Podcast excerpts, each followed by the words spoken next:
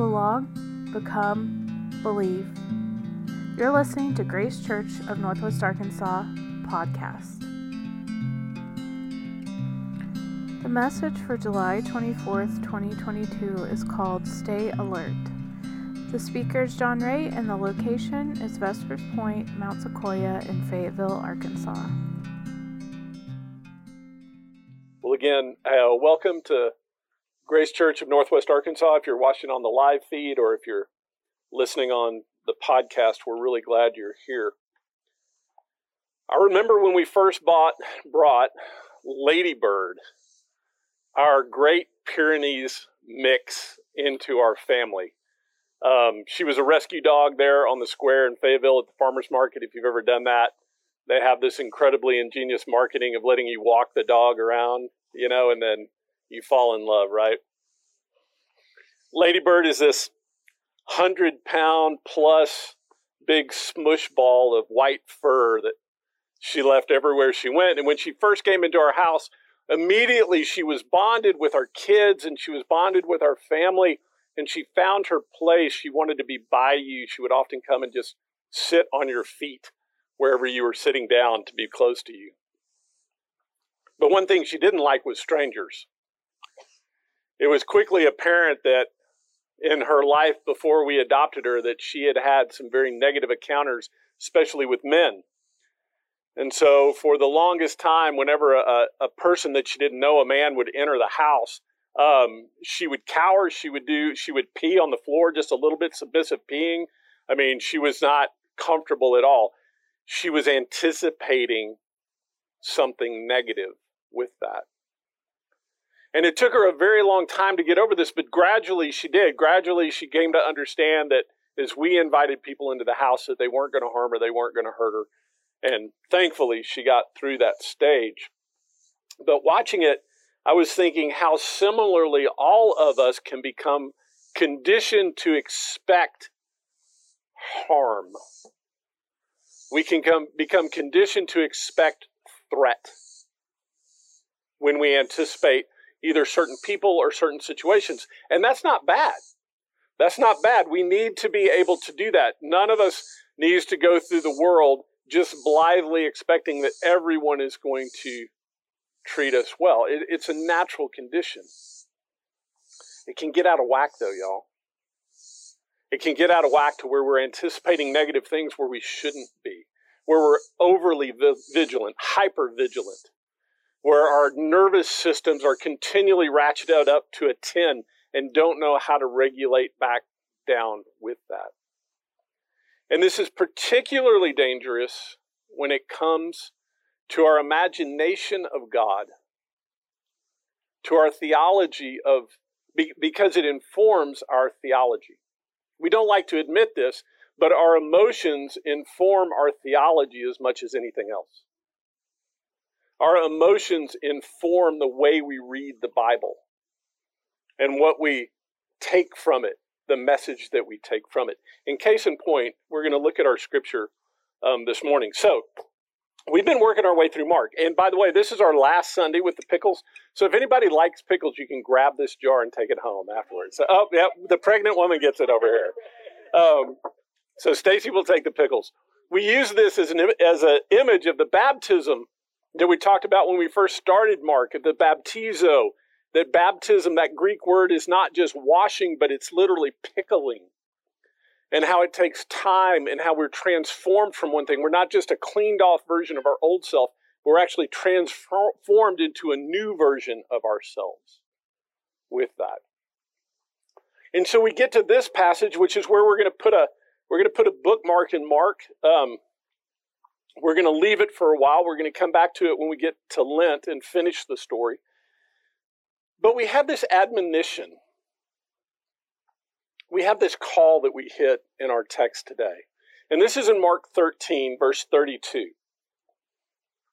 This passage, chapter 13, starts with the Jesus entering, Jesus and his disciples entering into Jerusalem, and the, the disciples are admiring the temple the temple was an incredible um, architectural and engineering feat of the time. It would have been awe inspiring for anyone who came, but especially someone who grew up as a on the outskirts or in, a, or in a village at the time to come to Jerusalem and see the temple was truly awe inspiring. And the disciples were remarking on this, but Jesus had a specific response to them about that. He said, Look, don't be impressed because even that is going away. And that led to this long discussion of, you know, what was coming and how to be ready and how to be prepared. And it ends with these words Mark 13, verse 32. But as for that day or hour, no one knows it, neither the angels in heaven nor the Son, except the Father. Watch out, stay alert, for you do not know when the time will come. It is like a man going on a journey. He left his house and put his slaves in charge, assigning to each his work, and commanded the doorkeeper to stay alert. Stay alert then, because you do not know when the owner of the house will return whether during the evening or at midnight or when the rooster crows or at dawn. What else might he find, or else he might find you asleep when he returns suddenly? What I want to say to everyone is stay alert. Now, I want to ask you a question. How do you hear this being read? What's the tone in Jesus' voice as you hear this?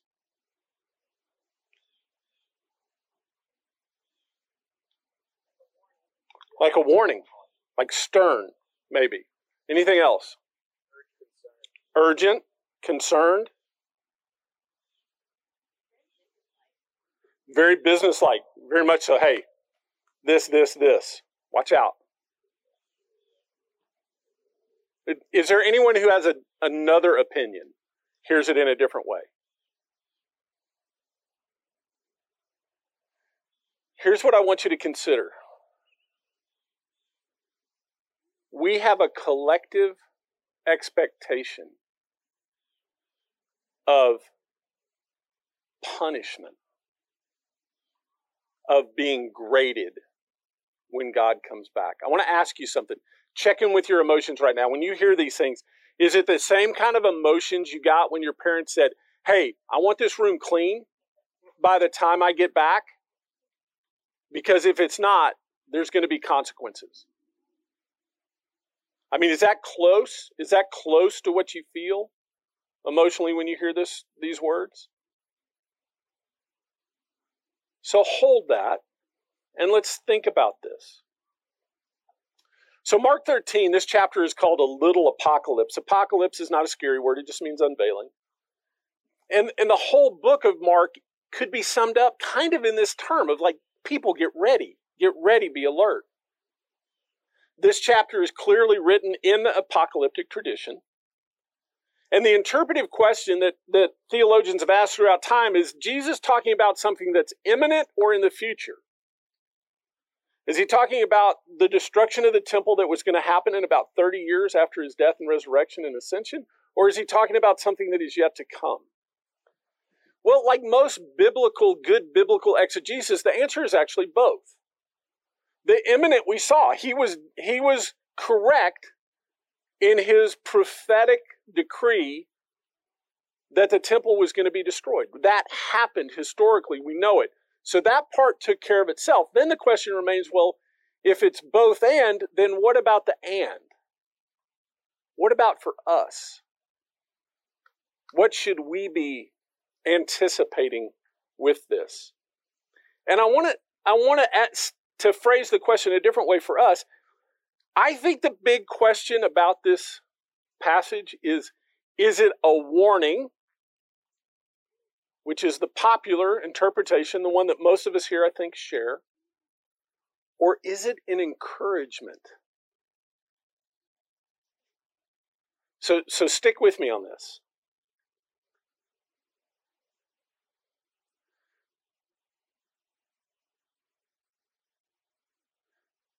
We have. It's so difficult in our context where Christianity is ubiquitous with power, where Christianity is dominates society to put ourselves in the place of the original hearers of the good news who were not in power. They were not the favored ones. They were not the powerful ones. They were not the ones who controlled the levers of politics and education and entertainment and commerce and all those things. No, the gospel was first given to those who were oppressed.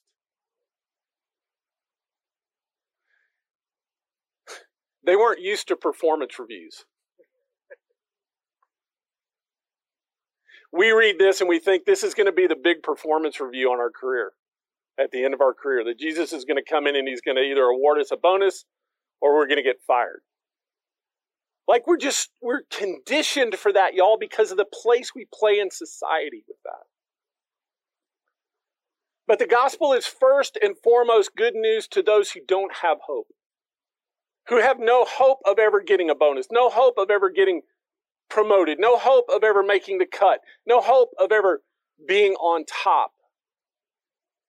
They're the last, the lonely, the left out. As uh, Larry Norman, Larry Norman, I think it was, used to say, the ratted, the ratted on, the spat upon, and the sat upon. These were the, the that. And so, do you think, do you think then, if that's who Jesus is talking to, these disciples, that he's gonna he's gonna be giving them this stern warning of a performance review to come? Or instead, is it something else? Instead, is it this hope that this is encouragement to hang on? This is encouragement to look hopefully. This is encouragement to risk daring that something better is coming. And I think this is particularly important to us in our news saturated environment. I heard this term the other day that, that news in our society has been aerosolized. You can't escape it. Like when I, you know, when I grew up, you could watch, you had three channels, you could, but it was only 30 minutes a night on TV. You read the newspaper, you might get a news magazine, you might hear a little on the radio, but most of the information out there wasn't news. Now almost, it seems like it permeates everything.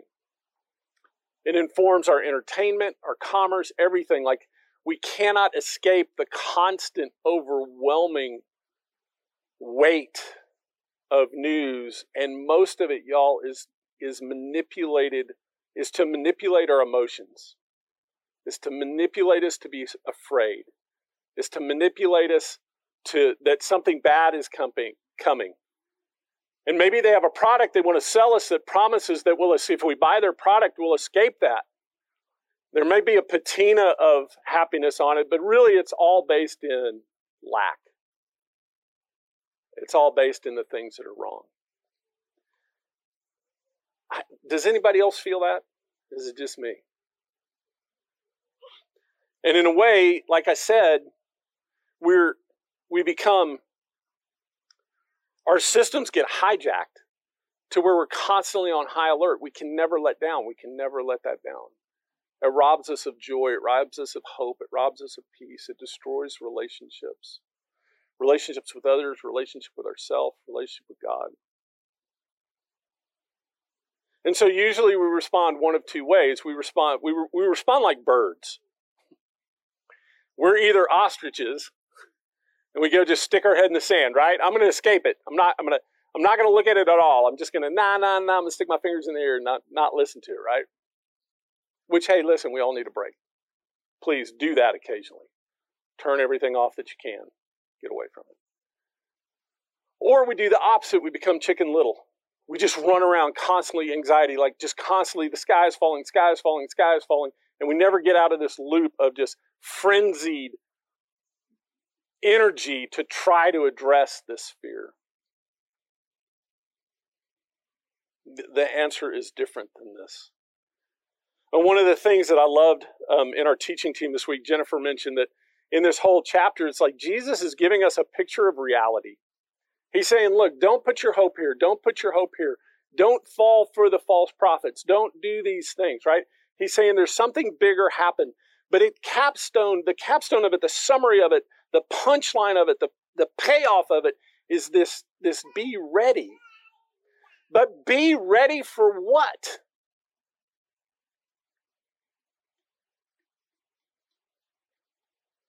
Like we hear this, right? And we go, okay, I got to be ready. I got to be alert. I got to get, I got to get things ready. I got to get the house ready. I got to do this ready. But, but we don't know what we're getting ready for.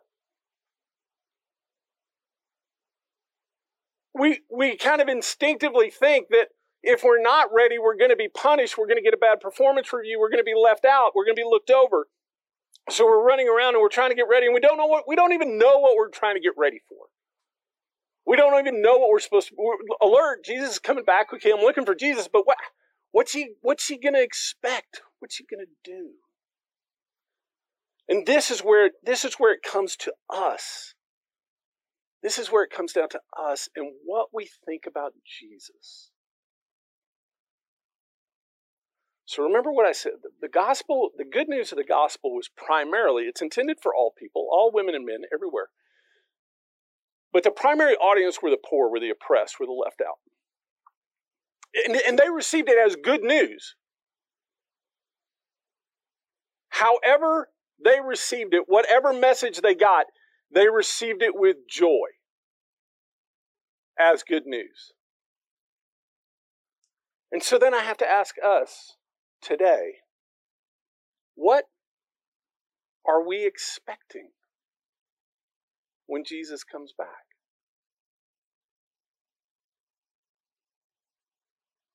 Are you expecting just to barely make the cut? Like Jeff, boy, it was close. I was I was really worried about you there, son, for a while, but you know what? Um, go around the back and just come in the back door. We'll let you in. Right? Don't tell anybody. We're just going to go ahead and let you in. Right? Is it this reluctant welcome? Is it this? Dang it! I guess I got to let Kelly in. I mean, she's she tried her hardest, bless her heart. I mean, we all know how it really turned out, but we'll let her in. You know, is that is that what we're expecting? That we'll come up to Jesus and he's going to go, "Hey, Ashley, like you and I both know what you've been doing when I when you didn't think I was looking. I'm not going to tell anybody else, but I'm going to let you in, right?" Like how wrong that is to think about God. How wrong that is to think about the prevenient, evasive love of God. How warped an imagination that is to think of our Savior reluctantly loving us. The key to how we're going to understand this scripture and every scripture is how we think about God's love for us.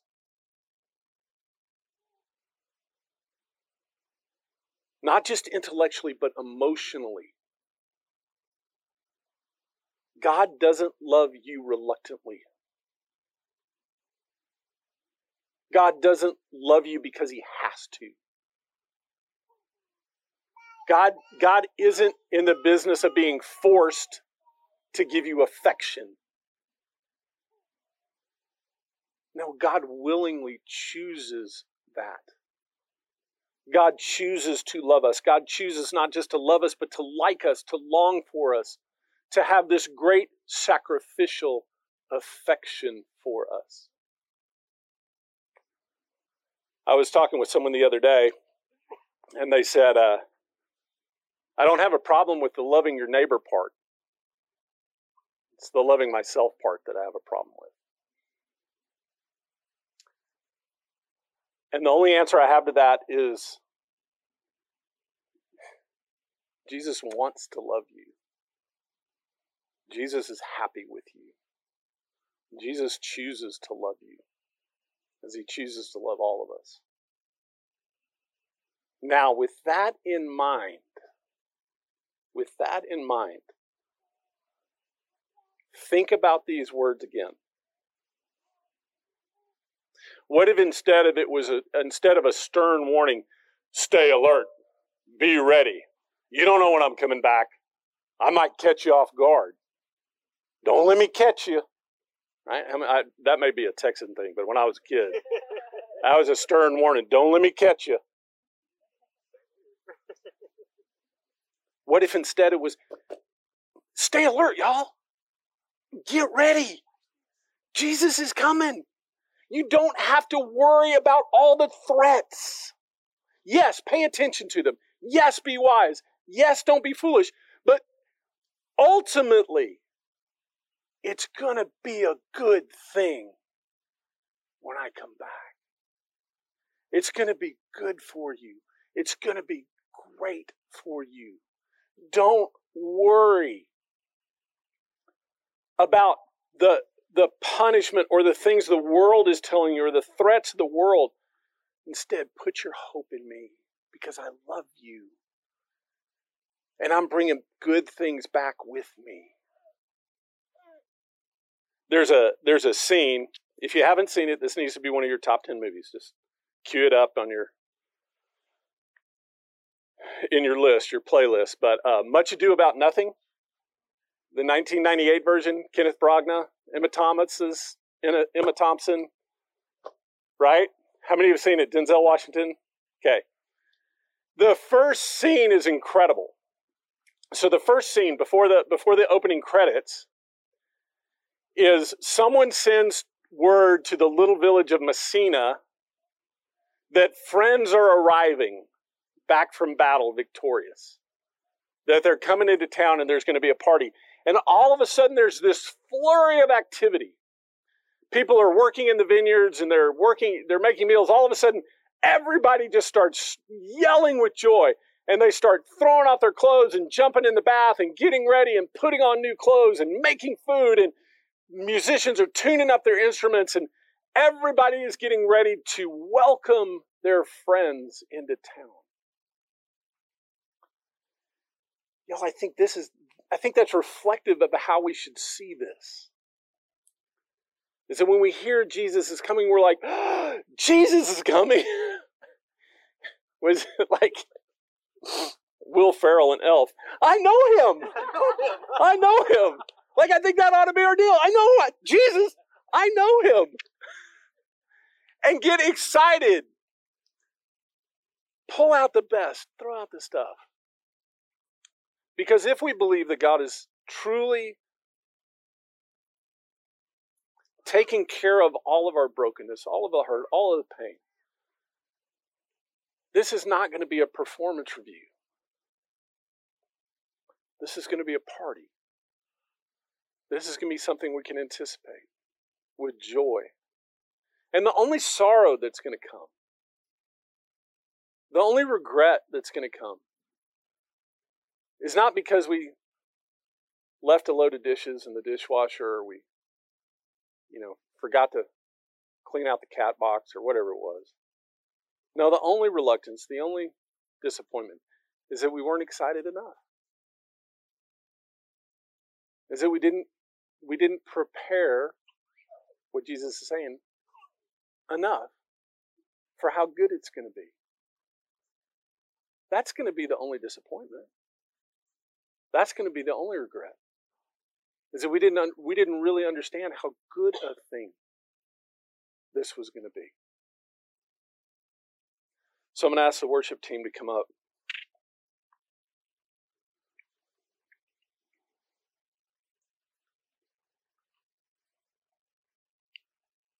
As followers of Jesus, we should anticipate the further coming of the kingdom with sober hope. Anticipate it with longing as for something good and true and beautiful. Y'all, we need to be freed from, cleansed from these fear based, punitive, heavy images of God. Our imagination needs to be cleansed of these things. One of the ways we do that is by practicing hospitality here at Grace, the invitation to belong. We welcome everybody. The anticipation is that as God has loved us freely, we love everyone else freely and we welcome. We are alert to welcoming others. We are ready to extend hospitality. And through this practice, this helps us become more and more filled with the imagination of who God is. Friends, this whole thing rides upon what we believe about the nature and character of God. about who Jesus is and what Jesus thinks about us, and how Jesus acts towards us, and what Jesus feels towards us. That is demonstrated no more, more clearly than this table. Everyone here is welcome at this table. Everyone here is welcome to receive from the sacrificial goodness of God. This is not a begrudging gift. You're not only welcome at this table, you're wanted at this table. You are wanted at this table. So we're going to ask you to come up and take it, and then you'll go back. We won't all take it at once. Just take it as you will. This is also a time we reflect. If there's something that's been said today that's that's stuck with you, write it down. Tell someone else. Don't let it escape as you leave. We all know what's waiting for us out there. Commit to it now. This is also the time we give offering. You can give online, you can give physically in the box, but we do that as an act of our worship. That no one here is without something to give, and everyone here has a need. So we share with that. But most of all, thank you. And come to this table knowing that you're wanted here, wished for, longed for, and wanted to receive the love of God as we see it in Jesus Christ our Lord. Thank you. Thank you for listening to Grace Church of Northwest Arkansas podcast. You can find more about us online at gracechurchnwa.org. Grace and peace.